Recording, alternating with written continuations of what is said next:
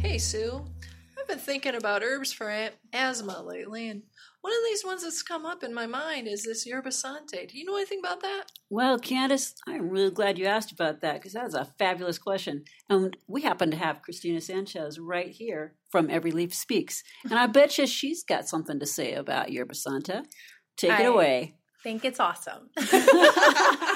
um, having asthma myself and having uh, um, issues with it, I'm always looking for plants that work for asthma, and one of them is yerba santa. There's other ones in the desert that I like, but yerba santa is one of them. And um, I have found where I can be having um, one. It's an antispasmodic, so it just really opens, settles. Um, I've had asthma attacks where I'm rattly and I'm wheezy, and it's literally opened my lungs just from drinking a tea. You can make a tea or a tincture of it. Um, I've tried making an oxymel. The tincture is quite strong. I prefer to have it in the form of a tea. Um, but it's something that I love to work with because it does help dilate the bronchioles. Um, another thing that I like to work with it is aside of being great for asthma and open up the bronchioles is if you have uh, bronchitis as well it's an expectorant. So it's slightly astringent and also moistening. So i from personal use with the plant uh, my experience with it is working with it uh, it has really helped loosen up any buildup and you know get it out.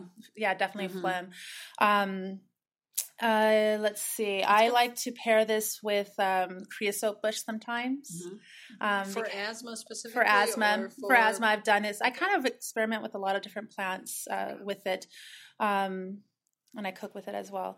But I I found just for asthma, it, it has helped open up the bronchioles. If I'm if it's really bad, I don't. You know, it's it's if I need something else, I'll usually go for mullein. Okay. Mullein hmm. is my go-to, but being that you know it's a plant that is native and closer to where I live, that's what is something that I'll work with. But I do like mullein. So do you tend to take yerba santa primarily like as a daily preventative, or do you take it in the moment when you're noticing you're starting to have problems? You know, my daily is mullein. Okay. My daily is mullein, um, Leaf. mullein leaf. I've been working with that for a couple years now. I don't. I no longer have to use my inhaler like I used to. So I still carry it on if I'm traveling. So that's one thing. Yeah, but tincture. I, I always take the Mhm. tincture, and I also will pair it up if I'm having an asthma attack that's quite bad. I'll use licorice root tincture as well. But um, something that I found with I like to for my allergies, I like working with yerba santa in a fire cider. I- I make a fire cider with uh, yerba santa in there, and that's something that I'll take like a dropper or two every day. So I I do take yerba santa daily, but not specifically for asthma. Okay. There's so if you're taking plants. like a, if you're making the fire cider hmm and you're making about a quart is what you're aiming to come up with. Are you how many leaves of yerba santa are you putting in there? Because like one time, a long time ago, I used some yerba santa in a tea. I was getting over a bronchial thing, and it was really hard to choke down. Even one drink of it, I think I used too much. Too much, yeah. Yeah, because I I put in like two tablespoons for eight ounces. And that That's was way too much. It's Yeah. too much. Yeah. Yeah. Yerba Santa to me is the equivalent of how you can go overboard with licorice root, Yeah. and, and it's just too much. You could do the same with Yerba Santa. Um, when I'm making when I'm making uh, like fire cider, I really don't have a recipe. I mean, I know there's people that have. Oh yeah, yeah. I, I kind of eyeball things, and But are we talking about like two cups of uh, your no, I would we talking about a use I would cup? use probably like half a cup of crushed yerba santa because it's so strong, and I want Yeah. I want to also use other herbs in there, and I don't want to pack it too tightly. Yeah, I have a, have a tendency per like four cups. for for, For like a yeah for a quart. quart. Okay. I would do that if I'm using uh, the last batch I made. I used about a cup of yerba Okay. santa, about a cup maybe.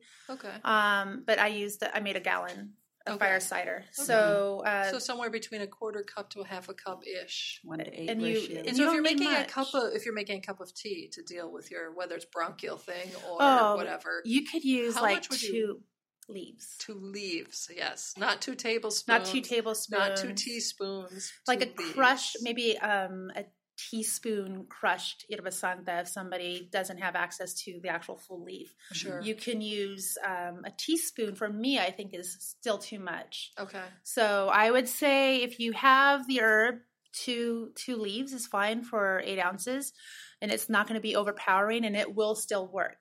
Okay. I've noticed it pairs really well with mints.